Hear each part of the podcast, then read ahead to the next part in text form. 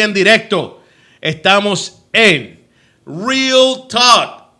Ya estamos en Real Talk en vivo. Después de tanto tiempo, tuvimos unas vacaciones forzadas, unas vacaciones bien forzadas, unos meses fuera del aire, pero estamos de vuelta, gracias a Papá Dios, aquí con un nuevo escuadrón, el escuadrón del pánico.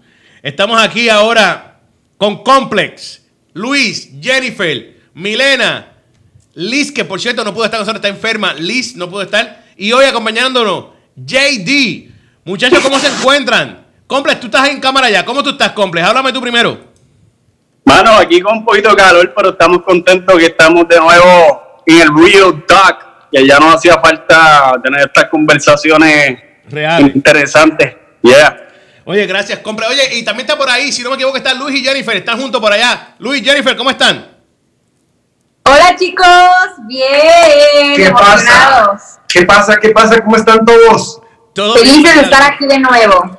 Oye, feliz estamos todos, de verdad que sí. Eh, ¿Sabes qué? Yo a veces, yo decía, es que difícil es hacer un programa el sábado en las noches. Sí, es complicado, no decir que no, porque a veces se nos ocupan los sábados. Pero la realidad es, la realidad es que cuando empezamos a hablar y salimos de esas conversaciones locas, esas conversaciones que tú dices, wow, qué realidad. Es algo muy, muy, muy, muy lindo. Estamos preparados. Tenemos a Luis, tenemos a Jenny, tenemos a Milena y a JD de igual manera. Milena, JD, ¿están por ahí? Hello guys, sí, estamos acá, Hola, estamos ¿cómo están? emocionados. La verdad, sí, well, I'm the new guy. Just No, for this Milena, time. Milena también. Milena nunca ha hecho el programa todavía. Milena llegó por primera vez. Es verdad. Eh, así que bienvenidos a los dos. Eh, Milena y JD participan en muchas cosas con nosotros, igual que, igual que Jenny y Luis. Eh, ellos son parte de lo que es Radio Únete en un día a día. Tienen diferentes segmentos, diferentes programas. Compras está con nosotros aquí participando en Real Talk. Todos los, el último sábado del mes. Esto va a ser ahora, mi gente, el último sábado del mes. Así que no te preocupes, ese último sábado tienes la cita pendiente aquí en Real Talk. Pero estamos aquí de vuelta. Tenemos tres preguntas hoy para la gente. Tres preguntas muy, muy, muy claras. Y yo creo que, fíjate, en algún momento, no sé si todos los días, no voy a decir que todos los días, porque no lo, no lo voy a decir. Pero creo que en todo momento, en algún momento de nuestras vidas nos hemos hecho estas preguntas nosotros mismos. Una de ellas, me cuesta dejar de pecar. ¿Está Dios enojado conmigo? A veces nosotros, eh, en esa vida pecaminosa que vivimos, ay, aguántalo, eh, nos ponemos a pecar y nos preguntamos esto, ay Señor, ¿estará molesto? Ay, yo mentí de nuevo. Ay, Dios. Eh, oye, nos preguntamos esto todo el tiempo, es la verdad. Otra preguntita que tenemos, y esto, esto, es, esto, es- esto es dentro de la iglesia y fuera de la iglesia, esta pregunta. ¿Qué yo hago frente al fracaso? Fracasé nuevamente en el matrimonio, en el trabajo, en la escuela, en, tu día a día, en tu vida social. Eh, nos pasa y nos preguntamos, ¿cómo yo enfrento esto? Eso es una realidad, es una verdad. Y si no lo has hecho, no seas mentiroso, estás pecando. Entonces Dios no te va a perdonar. Tranquilo, esa es otra cosa. Y una pregunta que se hace a muchas personas. Fíjate, yo me la hice una vez, no voy a mentir, me la hice una vez. No la he hecho muy frecuente, me la hice una vez. Fue ¿por qué existe la guerra y el hambre? ¿Por qué Dios permite? O, si vamos a decirlo de una manera, el tipo pregunta, ¿por qué Dios permite que exista la guerra y el hambre? Es una pregunta que hemos hecho, creo yo. Yo por lo menos la hice una vez, no voy a mentirle. Y creo que, que este es el momento adecuado para hablarlo aquí en Real Talk, cuando tenemos re- conversaciones reales con gente real. Esa es la verdad. Eso es lo que vamos a hacer aquí en Real Talk una vez al mes, aquí en radioúnete.net. Y con eso dicho, quiero comenzar, quiero comenzar nada más y nada menos con Luis. Luis, vamos a comenzar contigo. Y la primera pregunta de esta tarde, de esta noche, la primera pregunta es sencilla. ¿Por qué existe la guerra y el hambre, brother? A tu entender, Luis, ¿qué tú crees? Es la respuesta B. No, no se crean. Este, yo creo que, mira, la guerra y el hambre no tienen nada, nada, absolutamente nada que ver con Dios. ¿Por qué? Porque la guerra existe, es un conflicto de dos partes, dos personas que no tuvieron una buena decisión, ambas, o bueno, dos personas que tuvieron un, un encontronazo, un choque en, en- en opiniones y prefirieron hacer guerra. El hambre, escasos recursos en algún lugar, porque no los hay. ¿Por qué? Porque, seamos sinceros, todas estas cosas existen por una mala mayordomía del hombre. No tiene nada que ver ahí con Dios. Es como si decimos, ay, yo culpo a Dios por esta cosa, por lo otro, por lo otro. No puedes ir culpando a Dios por las cosas que tú haces o por, por las cosas que no haces bien. Yo creo que no puedes culpar a, a Dios por la guerra, no puedes culpar a Dios por el hambre. ¿Existe? Sí, claro que existe. ¿Por qué? Porque, Dios no, porque el hombre no ha hecho bien su trabajo aquí.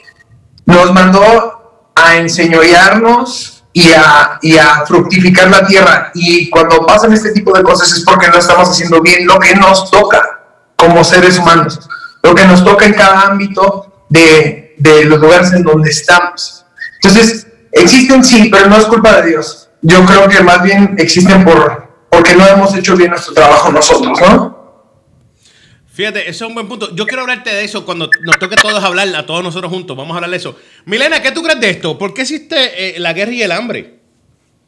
Este, bueno, investigando, porque siempre fue una pregunta que me lo han hecho eh, compañeros de clase o gente que conozco que se enteran que soy cristiana, es una de las cosas que siempre preguntan.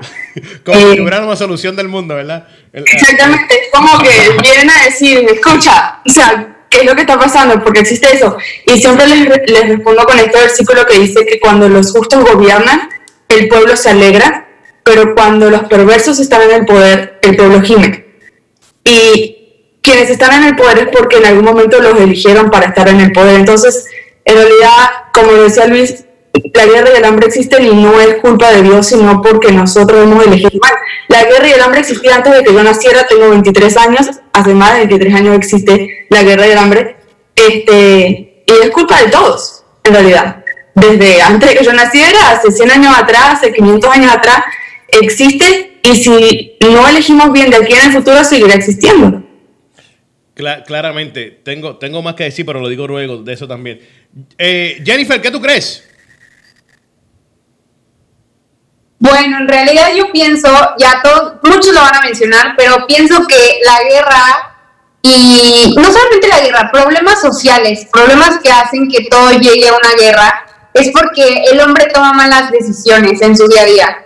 Quizá como presidente alguien no sabe gobernar, no sabe distribuir los alimentos, la educación, etcétera, y eso genera que haya escasez, que haya falta de conocimiento, y obviamente, pues, que haya guerra por problemas sociales, ¿no? Todos tenemos diferentes opiniones, eh, pedimos tolerancia y quizá no la damos. Son muchos puntos que hacen que como personas hagamos guerras no, no siempre de literal irte al desierto, a Irak o entre países, ¿no? Sino a veces eh, en tu mismo círculo puede existir una guerra de conflictos, de ideologías, diferencias, etcétera. Y en cuanto al hambre, pues la verdad creo que es por falta de compasión, en el aspecto de que nos hemos vuelto muy duros o hemos dejado de ver a la persona que está a nuestro lado y, eso nos ha hecho tan duros que quizá no podamos darle, no sé, una moneda a una persona que tiene hambre,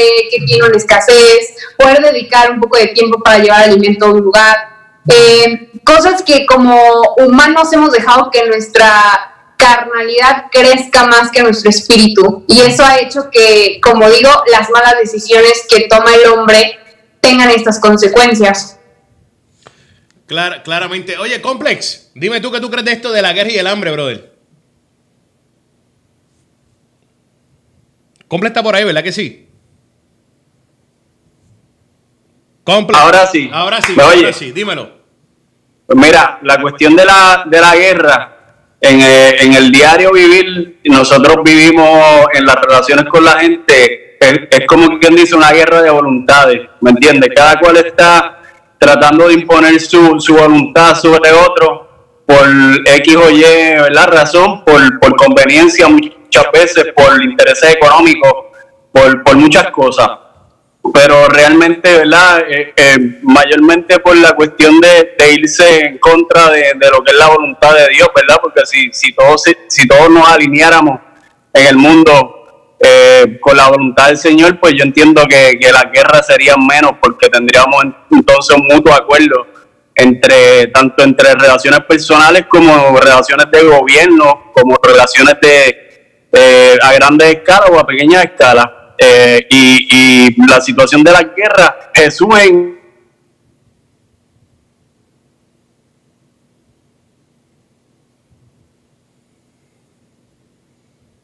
Claro, claro que sí, Complex. Te nos frizaste, Complex, en medio de la guerra. ¿Qué problemita? En lo que regresa Complex, yo le voy a decir algo a ustedes. Yo, yo, en lo que regresa Complex, espero que regrese pronto. Se lo llevo un viento huracanado de Dorian. Mira, yo creo y opino que, como Luis dijo, esto de la, de guerra y de la ham- del hambre, eso no tiene nada que ver con Dios, porque sí y no. Literalmente no tiene nada que ver con Dios, porque la cosa es que, que las guerras son causadas por nosotros mismos los hombres. ¿Tú me entiendes o no? Fuimos nosotros, somos nosotros los que cometemos el error de empezar una guerra, de empezar las cosas que están sucediendo. Somos nosotros. El hambre, nuevamente, son nuestras propias decisiones, nuestros propios actos. Ahora mismo yo, esta, hoy yo tenía hambre. ¿Por qué? Porque no comí nada en todo el día. ¿De quién es culpa eso? Esa es mi culpa. ¿Ah? Si hay alguien alrededor tuyo que tiene hambre, ¿de quién es culpa? De nosotros mismos. Es causado por nosotros mismos, por nuestras propias decisiones, nuestros propios actos. ¿Ah? Que si Dios lo permite, Dios no lo permite. Dios, Dios, Dios te dio esta libertad de expresión. Tú, tú lo estás haciendo porque tú quieres. ¿Quién volvió ahí? Complex. Sí, estamos aquí de nuevo, mala mía. Dale, dale. Eso es lo que tenía que decir. Ya Complex me ganó. Complex, dale tú.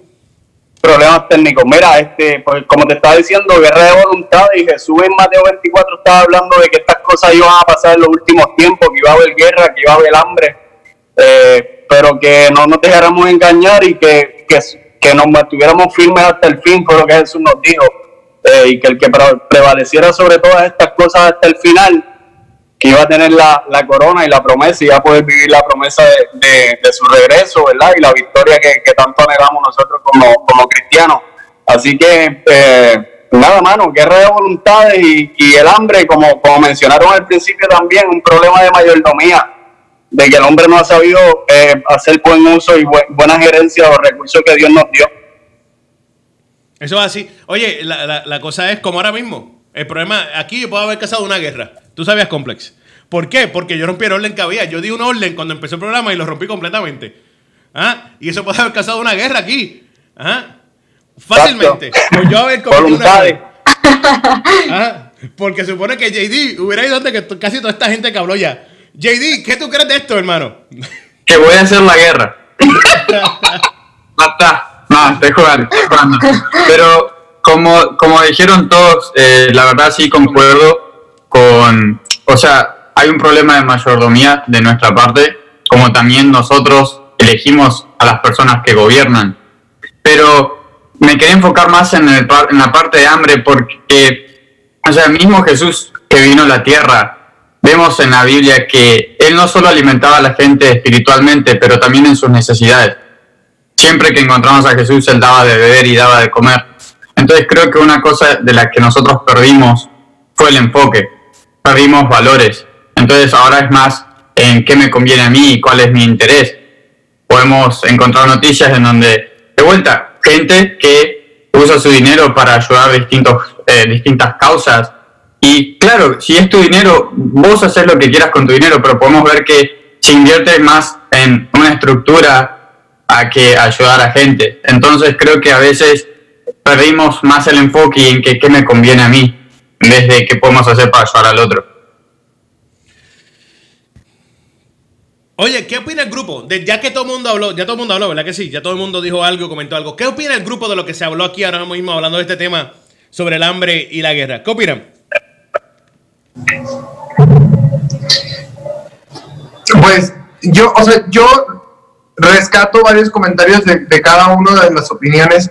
Creo que sí, este, tenemos que hacer conciencia. Nosotros como, como, como hijos de Dios, como cristianos, eh, tenemos que hacer conciencia en las personas, en decir, sabes que esto no es con Dios, esto es tema tuyo y mío que tenemos que mejorar, tenemos que crear una responsabilidad en nosotros como, como personas, en decir, sabes que esta decisión no puedes, no, no involucres a Dios en tus malas decisiones, porque esto ya es responsabilidad tuya y tú tienes que realmente tomar tus decisiones de una manera sabia y de esta manera invitarlos a, a- que busquen la sabiduría que está en, en la Biblia, en Dios, o sea, e- eso es nuestra, nuestra, nuestra responsabilidad, hacer que las, las dudas sean en esa oportunidad donde tú puedas presentarle a ellos a Dios.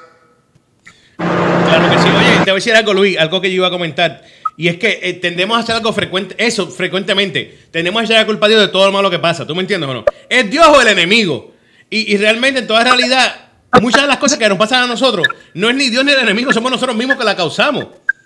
¿Ah? Vivimos esta vida, especialmente perdonando, y no quiero faltar el respeto a nadie, especialmente los cristianos, las personas que van a la iglesia, que se congregan diariamente, son los- somos los más que le echamos la culpa a Dios o al enemigo. Cuando la mayoría de los problemas de las que está- lo que está pasando ahora mismo somos nosotros mismos los causantes. Total. por nuestras decisiones, por, por- por las cosas que hacemos, cómo actuamos, cómo hablamos, cómo nos expresamos, a quién escogemos como líderes. Porque realmente nos quejamos de los líderes. No, que ese presidente. Pero ¿quién lo puso ahí? ¿Ah? No fuiste tú, pero fue la mayoría de las, de las personas. Entonces hay un problema social. No tiene nada que ver con Dios. Eh, esa es mi opinión. ¿Alguien más quiere comentar algo antes de irnos un poquito a, a una música? Mira, yo, yo quiero opinar algo también acerca de esto, de, lo que acabas de mencionar. Jesús en un momento dado estaba hablando. Eh, eh, de, de, de cuál es la raíz del mal y, y, el amor al dinero eh, es, la, es la raíz de todo mal, básicamente. Él estaba diciendo muy claramente que, que no podemos servir a dos señores y no estaba hablando, en ningún momento mencionó a Satanás cuando estaba hablando sobre eso. Mm. Lo que mencionó fue que no se puede servir a la riqueza o a Dios porque vas a amar a uno y vas a detestar al otro. Y ese es el- eh, para mí ese es el gran problema que vivimos, que está provocando guerra y está provocando el hambre en el mundo, y es el amor a la riqueza y al dinero. Duro, duro. Oye, alguien más, porque nos vamos a una pausa musical. Si tienen algo más que decir, lo decimos ahora. Si no, calla para siempre. Pues nos fuimos. Venimos en breve. Oye, esto es Real Talk aquí en radiounete.net. No se despeguen. Radio UNT dot net presents to you a new show for couples every Wednesday night at 7 p.m.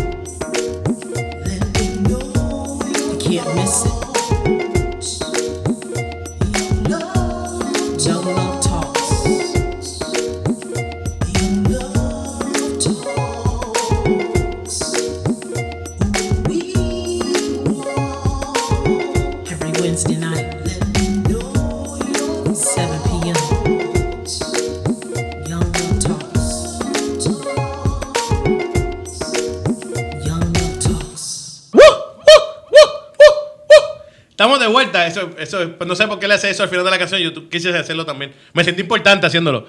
No sé por qué lo hacen. Pero estamos aquí de vuelta. Esto es Real Talk. Ya tuvimos el primer tema, la primera pregunta. Ahora vamos para esta segunda pregunta de esta noche. Esta, esta es, eh, esta ya creo que ya más, más, más entre los jóvenes jóvenes adultos, ya una persona mayor de 45, 50, no debe hacerse esta pregunta. Si tú te haces esta pregunta, tú estás en problemas serios. ¿Oíste? Eh, ¿Por qué? Porque ya tú tienes más capacidad, más entendimiento. Y oye, pero no te libra, como que no puedes caer, podemos caer, eh, y todas estas cosas. Pero esto es una pregunta que se hace más un joven, un joven adulto. Y la vamos a estar haciendo ahora. Y es que me cuesta dejar de pecar. ¿Está Dios enojado conmigo? Vamos a comenzar con Luis. Luis, ¿qué tú crees de esto, brother? Rapidísimo. Hay un versículo, no me acuerdo bien, bien, en qué parte. eh, creo. Ya, hay un versículo en Isaías donde dice eh, el profeta que el, eh, Dios iba a acabar con su ira al mandar a su hijo a la tierra, a mandar a- a- a- al hijo, al hijo del hombre a la tierra, y después iba a acabar su ira para siempre. Entonces, cuando te digan, es que Dios se enojó conmigo, no es cierto porque Dios ya no se enoja. Después del pacto que hizo con Cristo en salvar al mundo, ya no, Dios no se enoja. Así que Dios no se puede enojar porque no puede ir su palabra. Esa es una.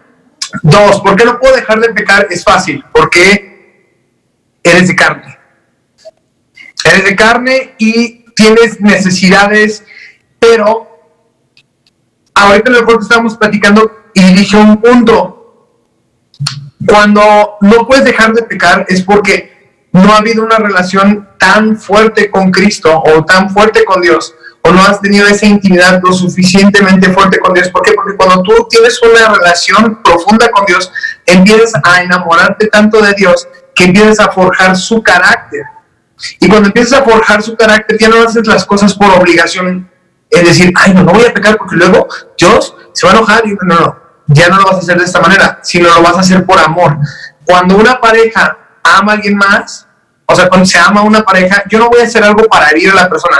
A- Tal vez a Jenny, por ejemplo, a mí me gusta asustar a la gente, a mí se me hace gracioso asustar a la gente. A Jenny, no.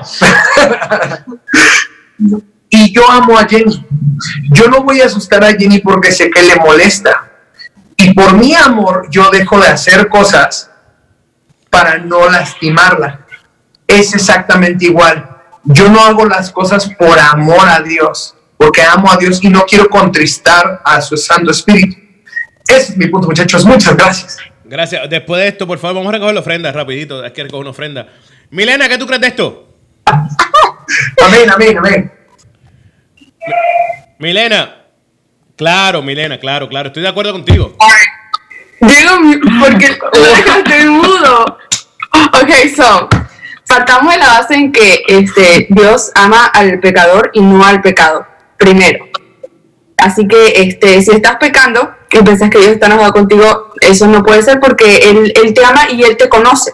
Y porque Él te conoce, Él no se enoja porque Él sabe que tu, tu espíritu pecaminoso es lo que tiende a hacer, a pecar. El tema es que es una historia que mi mamá nos dijo cuando éramos chiquitos, que hay dos perros.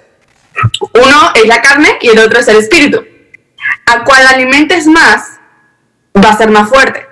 O sea que si estás pecando y no puedes dejar de pecar, es porque estás alimentando al perro de la carne y no al del espíritu. Estás alimentando más a la carne que al espíritu. Por eso es que tu espíritu pecaminoso gobierna más, te controla más y hace que peques más. Ahora, si uno pasa a alimentar más al espíritu, a tener más conexión con Dios, a orar más, a leer su palabra, a conectarse con Cristo, entonces ya ese espíritu ca- pecaminoso que estaba en control ya no está más en control y es el Espíritu Santo que está en control. Otra cosa que yo pienso es que cuando uno peca constantemente, lo primero que uno tiene que hacer es aceptar que uno está pecando. Porque lo primero que uno hace es decir que no lo hace. Por ejemplo, a un mentiroso, si uno le dice mentiste, te va a decir, claro que no mentí. No, claro, obvio, ¿no? Claro que no mentí. Pero lo primero que uno tiene que hacer es reconocer que uno está pecando, reconocer el pecado que uno está haciendo, pedir perdón, obviamente, y pedir ayuda al Espíritu Santo de que, no te, que, que te ayude a no cometerlo más. Pero eso demanda autocontrol y disciplina de uno mismo. Porque uno puede decir, ah, quiero dejar de hacerlo, pero no pusiste ni, ni, un, ni un por ciento de, de fuerza ni, ni- ni de nada para poder dejar de hacerlo. Entonces también eso demanda disciplina y autocontrol de uno mismo en oración con el Espíritu Santo para poder dejar de pecar. Pero Dios no se enoja porque Dios te ama y Él te conoce. Lo que quiere es que te entregues a Él para que Él te pueda ayudar, porque Él sabe que uno pasa por eso. Cla- claramente, claramente. Oye, me gustó ese punto y tengo algo que decir sobre ese punto, Milena. Si espero que no se me olvide. Eh, ahorita en, el primer- en la primera pregunta dañé, dañé la rotación completamente. ¿Quién va ahora? Ahora va, J- eh, va- JD. ¿verdad? Sí, sí. Bueno, para add to what she said, ah, creo que algo que, leyendo la pregunta, que es, me cuesta dejar de pecar, ¿está Dios enojado conmigo? Lo que yo vi en esa pregunta fue un tipo de perspectiva. Y creo que depende de cuál es tu perspectiva, puedes avanzar desde ahí. Tenés dos perspectivas. Uy, pequé. Me tengo que escapar de Dios porque se va a enojar conmigo, está enojado conmigo. O puedes tener la perspectiva de, uy, pequé, tengo que ir a Dios porque Él es mi Padre.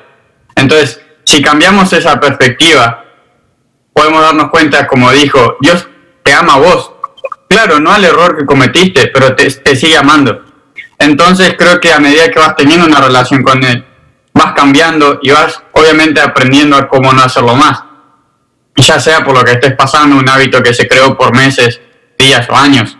Pero creo que otra cosa es, que, bueno, también tenía eso notado, es identificar qué es lo que estamos haciendo, qué es lo que estamos alimentando, qué hacemos en nuestro día a día. Porque una vez que identificás y aceptás lo que estás haciendo, puedes cambiar quién realmente sos. Y por último, creo que es un, o sea, es un little quote, estaba en inglés, pero bueno, lo, tradu lo traduje, English. ah, que hay que dejar de orar para que Dios remueva la telaraña y en realidad para que Dios remueva la araña que está causando eso. Entonces, Say it in English. Let me- I want to hear it in English. en, en English, no, es que la traduje ya, o sea, ya, like in English is, uh, we got to remove the spider webs. And Instead of instead of, removing- instead of removing the spider webs to kill the spider. Got you. Okay. Yeah, yeah. You see, in English, it makes more sense than Spanish. Yeah, it, it makes more sense in, in, in English, yes. Ese sería el, el, el punto. Perfecto, perfecto. Jenny, ¿qué tú crees? Bueno, de entrada creo que siento que el pecado, cualquier tipo de pecado, y no dejar de hacerlo, es un poco abusar de la gracia que, que Dios nos ha dado. ¿Por qué? Porque dices, ay, ya la volví a regar, y pides perdón, y después otra vez la volviste a regar, y así constantemente. Y a veces decimos, es que el diablo me tenta, y espiritualizamos mucho ese punto pero la mayoría de las veces, o sea, el diablo ni siquiera tiene nada que ver, somos nosotros, porque tenemos costumbres, tenemos hábitos, estamos haciendo cosas que no nos benefician y como dijo Mile, obviamente hacen que la carne se vuelva más fuerte y llega un punto en el que tú ya no puedes dejar de hacer eso, ¿por qué? Porque pues ya se te hace normal y se te hace una costumbre. ¿Qué debes de hacer? Mi punto número uno es sácalo a la luz. Lo que está en lo oculto jamás va a poder ser derrotado. O sea, lo que está en lo oculto jamás vas a poder dejar de hacerlo porque nadie va a, ¿cómo decirte?, ayudarte, apoyarte. Cuando tú te acercas a una persona de confianza, obviamente no digo que a tus papás o algo de estilo, ¿verdad? A tus líderes, a un amigo que sepas que es fuerte en el espíritu quizá, te van a ayudar a orar por ti, te van a ayudar a poder alimentar más el espíritu y obviamente si lo haces vas a decir, no, pues qué pena, o sea, ya no puedo hacerlo porque esa persona ya sabe que, yo estoy batallando con eso. Así que mi consejo sería que esa, ese, ese pecado que tienes en tu vida, pues lo saques, lo saques a la luz para que pues pueda literalmente ser limpiado, se puede decir. Y, y obviamente, como dijo Mile, o sea, y lo dice en la Biblia, Dios ama al pecador, pero no al pecado. Y no hay pecado ni grande ni chico. Entonces, si tú te sientes, ay, es que yo le he regado mucho, o ay, no, es una mentirilla, no, no hay nivel de pecado. Todos ¿Cuál? son el mismo nivel, por así decirlo. Así que, pues, esos serían mis puntos. Claro, claro que sí. Tengo que decir eso. Complex, ¿qué tú crees de eso? Pues mira, yo creo que todo lo que están diciendo es, es- es muy certero. Ah, yo veo dos ángulos de la pregunta. Eh, porque, ¿por qué no puedo dejar de pecar? Yo tengo que pensar también en, mi estado antes de llegar a Cristo. Y yo no podía dejar de pecar antes de conocer a Cristo porque no tenía a Cristo en mi corazón. Entonces la, naturaleza pecaminosa que había en mí era la que dominaba. ¿Ves? Eh, y, no hay forma de dejar de pecar si no tenemos a Cristo en nuestro corazón. Eso es lo primero, tenemos que partir de ahí. Eh, y el otro ángulo de, esto es nosotros como, como cristianos, eh, ¿por qué a veces nos cuesta dejar de hacer algo que sabemos o que no sabemos o que sabemos que no le agrada a Dios? Y es como, como dice Jenny, la, la, el, estar en pecado es el estar en oscuridad. Y, la mejor forma de nosotros eh, tener, tener eh, el, el- el dominio propio, tener la, la disciplina y tener el poder para vencer el pecado es conociendo la verdad, conociendo qué es lo que a Dios le agrada eh, eh, y teniendo esa relación con el Señor, que es lo que, lo que alumbra la- las áreas de oscuridad de nuestra vida. Y una vez ya reconocemos que, que está- hemos, hemos entrado en una conducta o estamos repitiendo una- unos patrones que sabemos que son de pecado y que a Dios no le agradan, mientras estamos buscando la luz de la, a la luz de la palabra lo que, lo que nos lo, lo que no le agrada a Dios, en esa búsqueda nosotros podemos eh, llegar a, ese punto en que podemos vencer esas tentaciones, esos pecados, y te lo digo porque parte de mi testimonio es que antes de yo llegar a Cristo yo no te, yo no yo tenía muchos vicios, como muchos de, de nosotros que hemos llegado a Cristo, llevamos con muchos vicios, con muchas malas costumbres, y yo nunca hice una oración al Señor pidiéndole que me quitara eh, vicios, ¿me entiendes?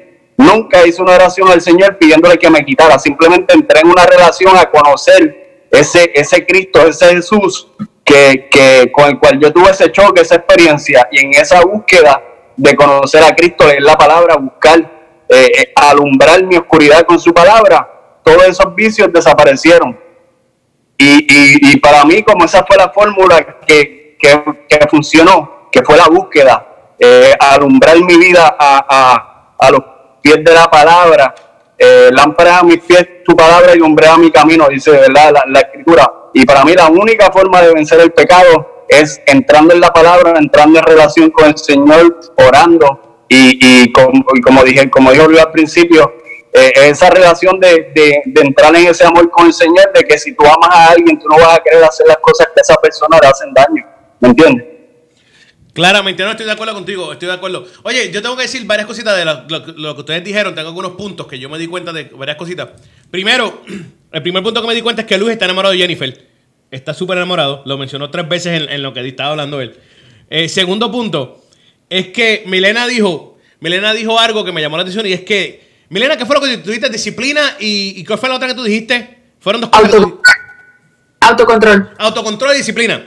Y esas cosas, esas dos cosas, tú las aprendes desde pequeño. Eso tú no lo desarrollas ya de adulto, porque desarrollar, esas cosas de adulto es muy complicado. ¿Por qué lo explico? Lo voy a decir. Si tú creas una adicción después de adulto o ya en una entrada de una edad, es bien difícil controlarla. Por eso que tú ves que hay mucha, gente con problemas de drogas. Porque empezaron a usar drogas ¿a qué- a qué edad? 17, 15, 22 años, 23 años. Y para controlarla es bien difícil porque para aprender a tener ese autocontrol y disciplina es súper complicado.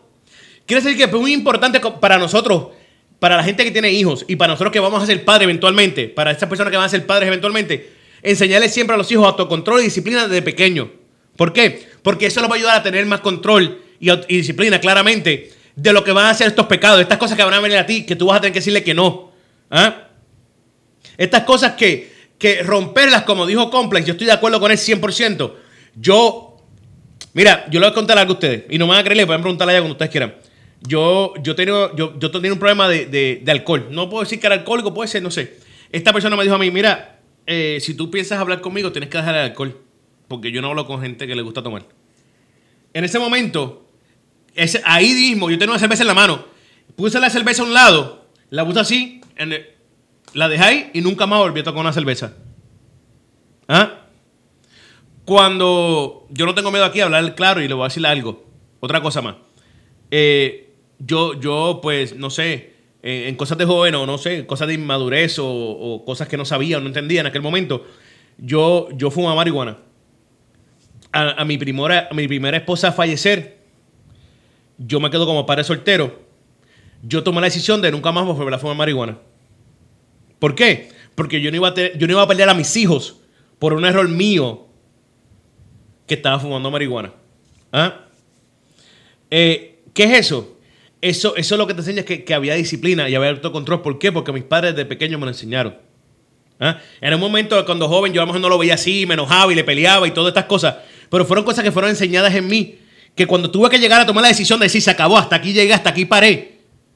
Ah, se acabó. Y así es cuando tú estás en una relación con Dios. Yo tomé, dejé la marihuana por mis hijos, yo dejé de tomar por una persona. eh,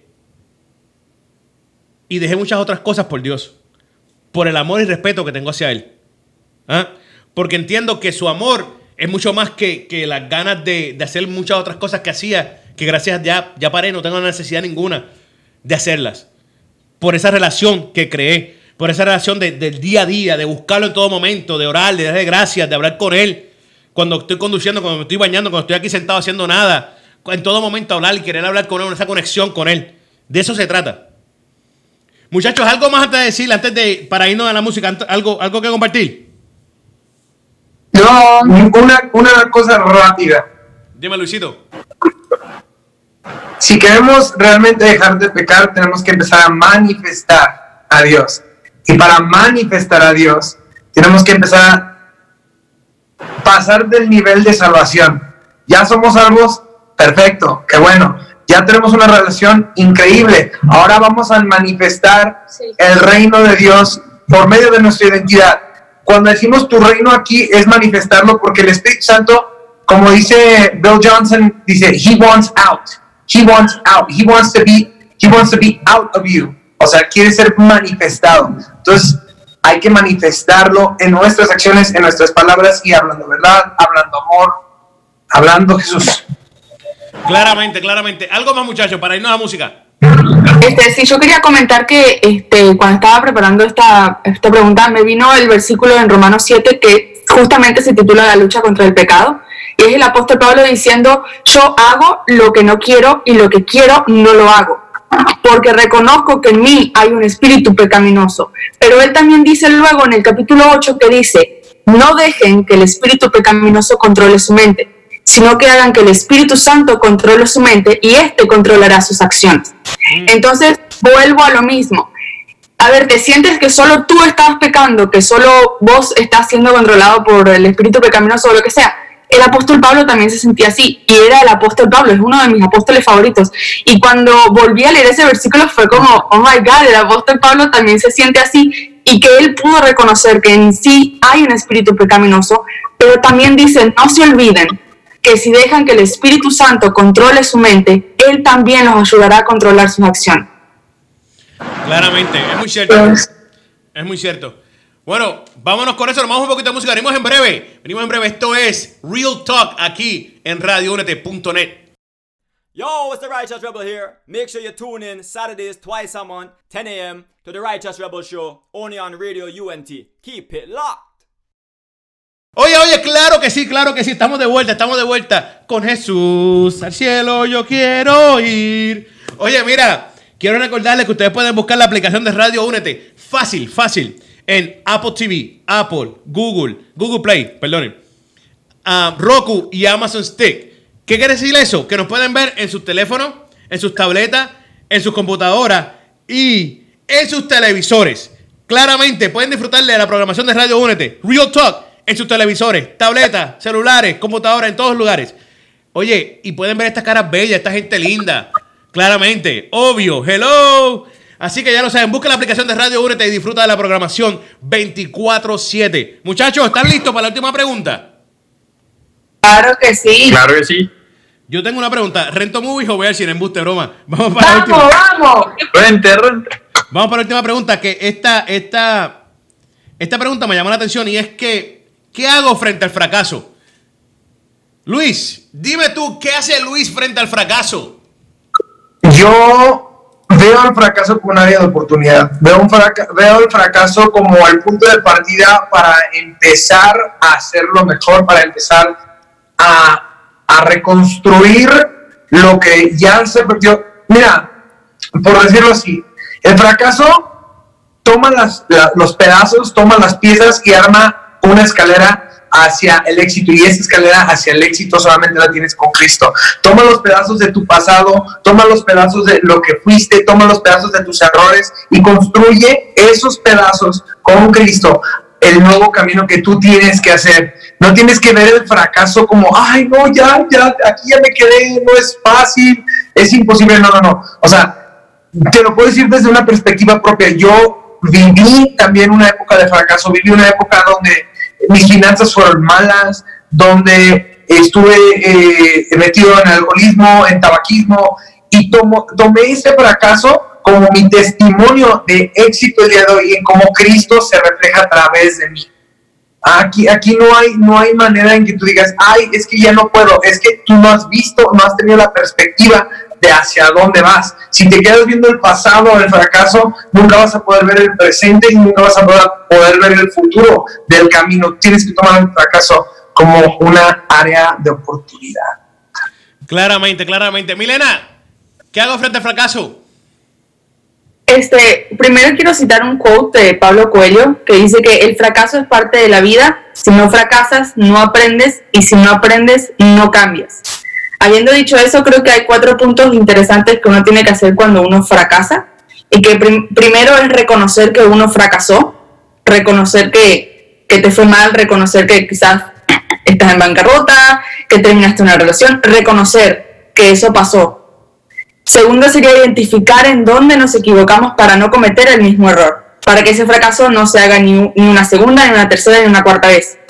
El tercer punto sería sacar un aprendizaje, el lado positivo de ese fracaso, qué es lo que aprendí, anotarlo, para tenerlo en mente, porque así es como uno no lo va a volver a repetir. Y el cuarto sería aconsejar a otros a que no cometan el mismo fracaso, porque para eso es que uno pasa por esas cosas, para que uno aprenda pero para uno también ayudar a los demás. Y eso me hizo acordar a, un, a, una, a una historia de, de, de hombres millonarios que estaba leyendo, que decía que una vez por mes se juntaban en una sala en donde era a oscuras y había, suponte que unas 10 personas en ese cuarto y nadie sabe quién era la persona que estaba al lado porque todo estaba en completa oscuridad. Y lo que se hacía en ese grupo era que cada uno decía sus fracasos. Cada uno contaba por qué es que su matrimonio fracasó, por qué es que su empresa fracasó, por qué es que la relación con sus hijos fracasó. Y cada uno contaba en qué fracasó para que los que estaban ahí, que quizás tienen esas cosas, no cometan el mismo error y no fracasen como ellos fracasaron. Entonces, creo que lo más importante que uno tiene que hacer cuando uno fracasa es aprender del fracaso. No quedarse en el fracaso, porque el fracaso no significa que es el fin.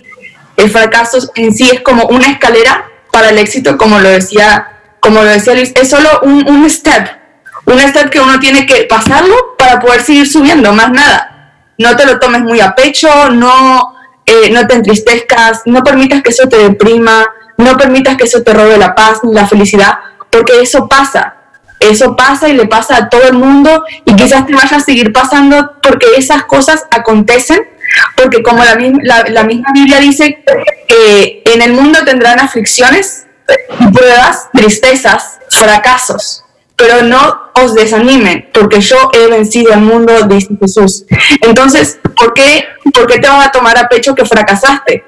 Solo toma eso como, como decía Liz, como un step para tu, para tu éxito. Claramente, claramente. Oye, JD, dime. Bueno, ¿qué hago enfrente al fracaso?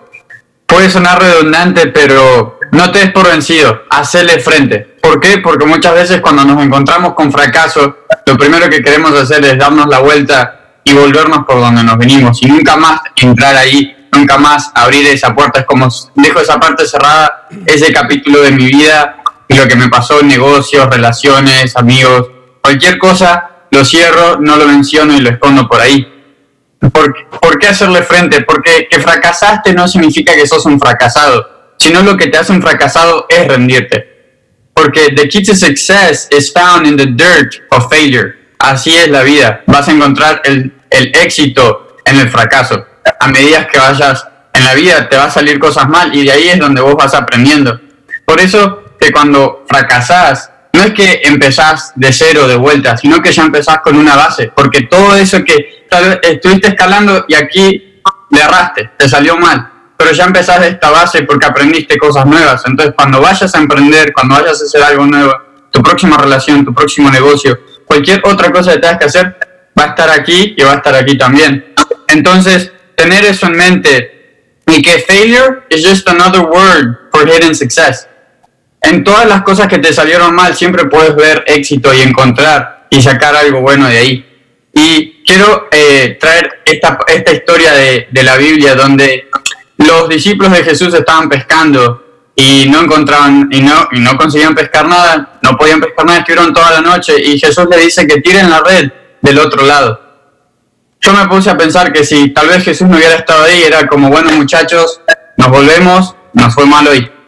Y Jesús, en otras palabras, le dijo, tiren la red una vez más, esta vez del otro lado, intentalo, intentalo una vez más, pero capaz de otra manera, hacé exactamente lo mismo, pero una vez más, de otra manera. Entonces lo que vi también ahí es que dejes que también Dios te guíe, que Jesús te guíe, porque Él sabe en dónde tenés que tirar la red. Entonces, en, en pocas palabras, intenta una vez más, porque a winner is just a loser that tried one more time. O sea, un ganador es un perdedor que intentó una vez más.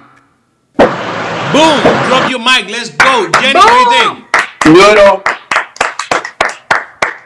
Jenny, ¿qué tú crees? ya me, ya me chivió esta situación. Pues bueno, no, lo que le decía Luis es, no es que, o sea, no es cuando fracasas, ¿qué haces con eso? Sino, te vuelves un fracasado cuando no haces nada al fracasar. Se escucha extraño, ¿no? Pero, ¿qué haces cuando fracasas? Bueno, de entrada, mi experiencia, creo que todos hemos fracasado muchas veces, más de las que imaginamos en la vida, pero el fracaso es una zona de aprendizaje y muchas veces fracasamos cuando nos salimos de nuestra zona de confort. ¿Por ¿Por qué? Porque a la mayoría de las personas le dan miedo intentar cosas nuevas, ir a lugares que jamás pensaron, hacer, decir, crear, etcétera. Cuando eso sucede, tenemos miedo a fracasar. Y no es malo fracasar, porque así como Gide, Gidi y Milena lo, lo estaban comentando, el fracaso es una etapa. Es un tiempo en donde aprendes y después de aprender no solamente lo haces bien, sino que también puedes compartir tu experiencia con gente que esté yendo hacia ese mismo punto. Y no solamente te vuelves un, o sea, no te vuelves un fracasado, sino te vuelves una persona con éxito y que ya dominó ese punto que quizá otra persona que está a tu alrededor está pasando. Lo puedes ayudar, puedes decirle, estas fueron las fallas y, y puedes ayudar a que esa persona no solamente no fracase, sino que crezca. Por eso muchas veces dicen que el alumno supera al maestro, porque el maestro va y le dice, mira, aquí fue donde yo la regué, pero si tú haces esto y esto, vas a cambiar las cosas. Y ahí es cuando el alumno supera al maestro. Entonces creo que el fracaso es una etapa, pero no te tienes que estancar, sino al contrario, dar el paso hacia adelante. Claro, claro que sí. Oye, Complex, ¿qué tienes que decir sobre, sobre, este- sobre el fracaso? Pues mira, bueno, lo primero que te puedo decir es que al fracaso no se le puede tener miedo. Eh, ese, ese, ese es mi primer, mi primer, mi primera actitud delante del fracaso, es no tenerle miedo a fracasar. Porque en la vida siempre vamos a tener aciertos y vamos a tener desaciertos. Hay veces que, que vamos a dar en el blanco, hay veces que vamos a fallar. Eh, y, el que nunca ha fracasado es porque nunca lo intentó. Y si nunca lo intentó es porque siempre le tuvo eh, miedo al fracaso y al que dirán y al que podría pasar y al que no podría pasar. Así que no tenerle miedo es lo, es lo que mi, mi mayor consejo eh, delante de ¿verdad? que hacer frente al fracaso no tenerle miedo. Eh, y, y te voy a contar una historia rapidito aquí que tiene que ver mucho con eso. Mucha gente ahí me conoce como, como DJ y como productor.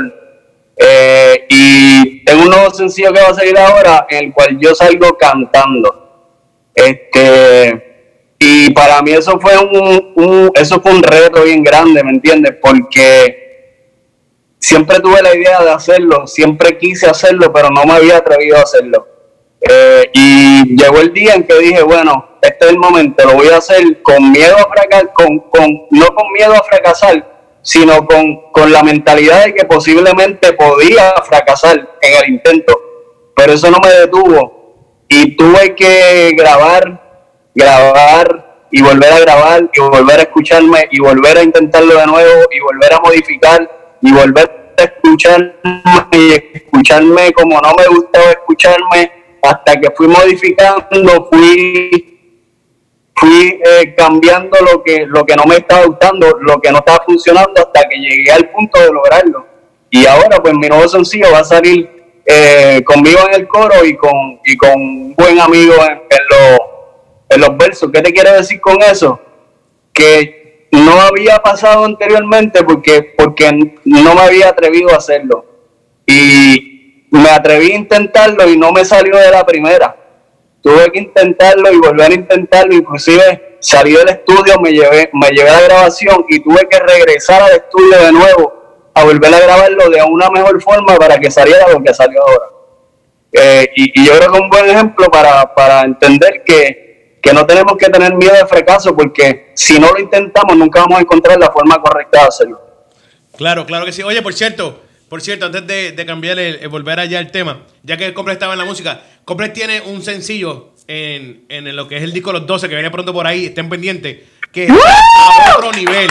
Ese sencillo que tiene Complex ahí en Los 12 es otra cosa. Prepárense, porque es otra cosa. No estamos jugando, es otra cosa, de verdad que sí.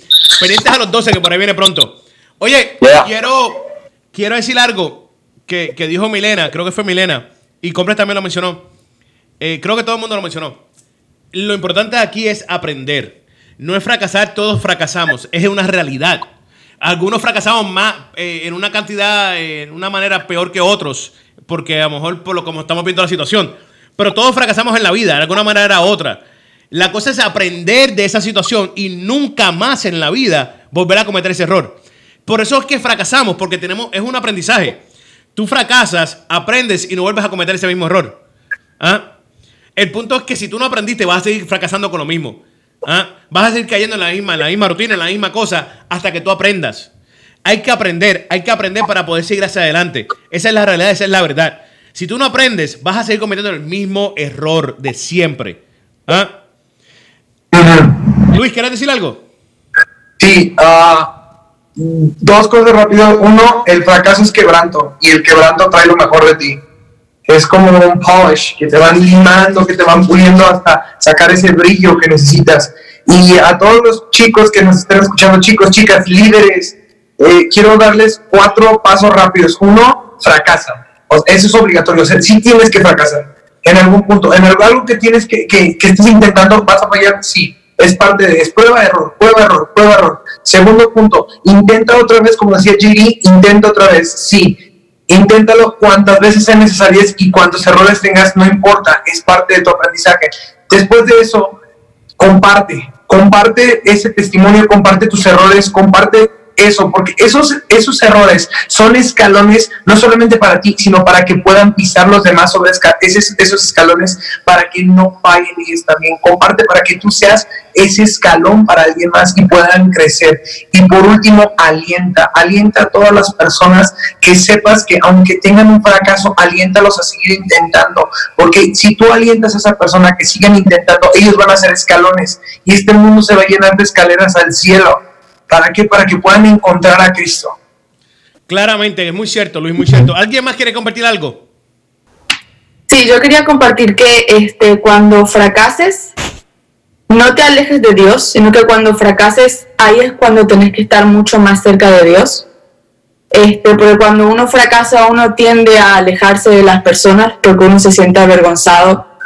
Ni uno mismo puede creer que fracasó, porque quizás uno confiaba en, sí mismo, en su plan, en que sí lo podía hacer, en que sí lo podía lograr, y te diste cuenta que no podías y te encerrás, y lo primero que haces es alejarte de Dios. Y quiero que la, la persona que me esté escuchando, no te alejes de Dios. Cuando fracases, lo que tienes que hacer es acercarte más a Él, porque es Él el que te va a mostrar en dónde te equivocaste, qué es lo que tenés que hacer ahora. Y quizás decir, ya fracasé demasiadas veces, ya no tengo fuerzas para seguir, como dijo JD, ya una vez más me cuesta mucho. Ya, ya fracasé demasiado. Por eso es que digo que te acerques a Dios, porque es Dios el que te da la fuerza para una vez más. Es Dios el que te da el ánimo, es Dios el que te enseña, es Dios, Dios es el que te pule, como decía Luis, es Dios, es Dios. Cuando fracases, acércate a Dios. Fracasas una vez más, acércate a Dios. No te alejes de Él por ninguna, por ninguna razón. Ese es el consejo que, el, el consejo número uno y más grande. Si fracasas, acércate a Dios. Amén. Amén, amén. Algo más, dímelo, Complex. Este, voy a la palabra porque es que la palabra es la que, la que, nos, la que nos tiene respuesta a cada pregunta y la respuesta certera. El libro de lamentaciones, eh, que es un libro, es un libro de fracasos, ¿entiendes? Eh, el profeta Jeremías dice, recuerda que ando errante y afligido, que estoy saturado de hiel y amargura, siempre tengo esto presente y por eso me deprimo. Y después dice, pero algo más me viene a la memoria, lo cual me llena de esperanza. El gran amor del Señor nunca se acaba y su compasión jamás se agota. Cada mañana se renuevan sus bondades, muy grande su fidelidad. ¿Qué quiere decir esto? El Señor, si el sol salió para ti, abriste los ojos, dale gracias a Dios porque su misericordia se ha renovado. O sea, este es borrón y cuenta nueva. Vamos a empezar de nuevo. Lo que no funcionó, no funcionó. Vamos a buscar una mejor manera de hacerlo y agarrarse del Señor cada día porque esa es la que hay, no hay de otra. Tú sabes que yo aprendí algo, yo aprendí algo eh, a cantazo, a cantazo y, y- y a cantazo. Y fue que, que yo no puedo ver todo lo que me pasa a mí de una manera negativa. Todo lo que me sucede en mi vida, no todo es negativo o nada es negativo, porque es técnicamente un aprendizaje. Yo no puedo permitir que lo que yo esté pasando determine mi diario vivir, porque si no estuviéramos siempre miserables. ¿Ah? Eh, mira, yo venía, yo venía, un ejemplo, yo venía de Espolí. eh, hace unas semanas atrás venía de Espolí y lo más contento. Ah, contento, alegre. Venía con Rupert en el, carro. Ah, contento, hablando de Espolí. va. Con el aire, ah, el aire estaba frío, frío. Los que estaban conmigo, Eliu, Maelo, Rupert, saben que mi aire estaba enfriando como un freezer. JD, no sé si llegó a montar en la boba también. Papito, y de momento, a mitad de camino de Miami Orlando, el aire de mi guagua hace. Y yo, ¿qué fue eso? Bro, se me fue el aire. Ahí, del instante, ahí mismo. No fue que dejó de caer. No, no, ahí se apagó. No volvió a enfriar más nada. Bro, yo llego a ser yo, ahí mismo me paro el agua y le entro a cantazo, le entro a batazos, al dash o algo, no sé.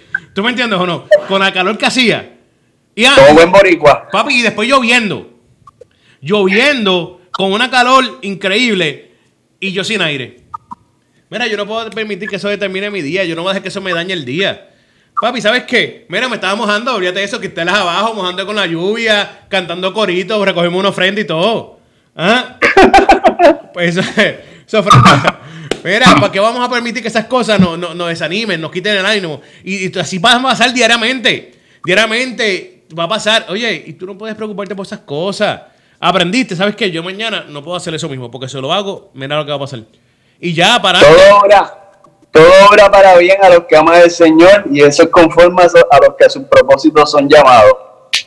Amén. Aquí o se gana o se aprende.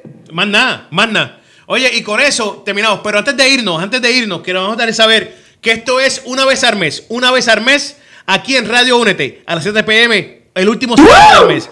El último sábado del mes. Jenny, Luis, están en cámara. Déjame saber cómo los podemos seguir en las redes sociales.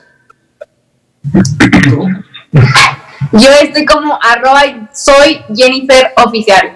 Y yo estoy como en todas las redes sociales, estoy como L Díaz con Z MX. Ya lo sabes. Oye, quiero decirles que Luis tiene un segmento, un programa, todos los jueves a las 8 pm. Jueves 8 pm aquí en Radio Únete. Y Jerry tiene un segmento los viernes a las 11 y 15 de la mañana aquí con nosotros de igual manera. JD, Milena, ¿cómo nos encontramos?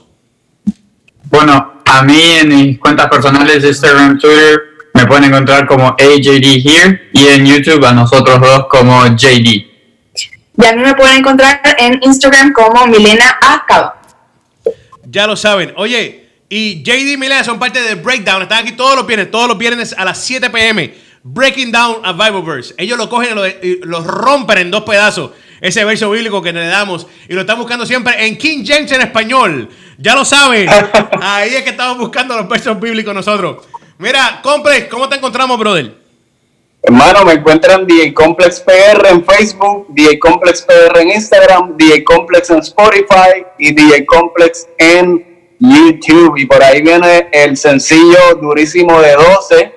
Papi, Que eso va a estar duro. cosa. Y viene también el sencillo mío, que se llama La Verdad. Viene con video. Power, featuring práctico. Así que eso está duro también, ¿oíste? No sé si lo escuchaste ya, VIP, Miguel, pero Sí. Oye, práctico, práctico, práctico es bueno, práctico es bueno. Yo sí que me da un poquito ese pelo porque está de más, lo tiene de más. Mira, muchachos, no olviden, esto es radiourete.net. Nos fuimos, pasen buen sábado, Dios me los bendiga. Esto se acabó por hoy. Bye. Nos vemos. Bye. If you're searching for the place to promote your content and info, look no further. You have found the right place. Here at radiount.net, we can help you advertise and promote your content, business information, and events advertising through Radio UNT. Please hit us up at any time for further information at 407 316 6376. Again, that's 407 316 6376. allow us to help you promote your content to the nations. Advertise it through radio radiount.net worldwide. Radio UNT. We are different.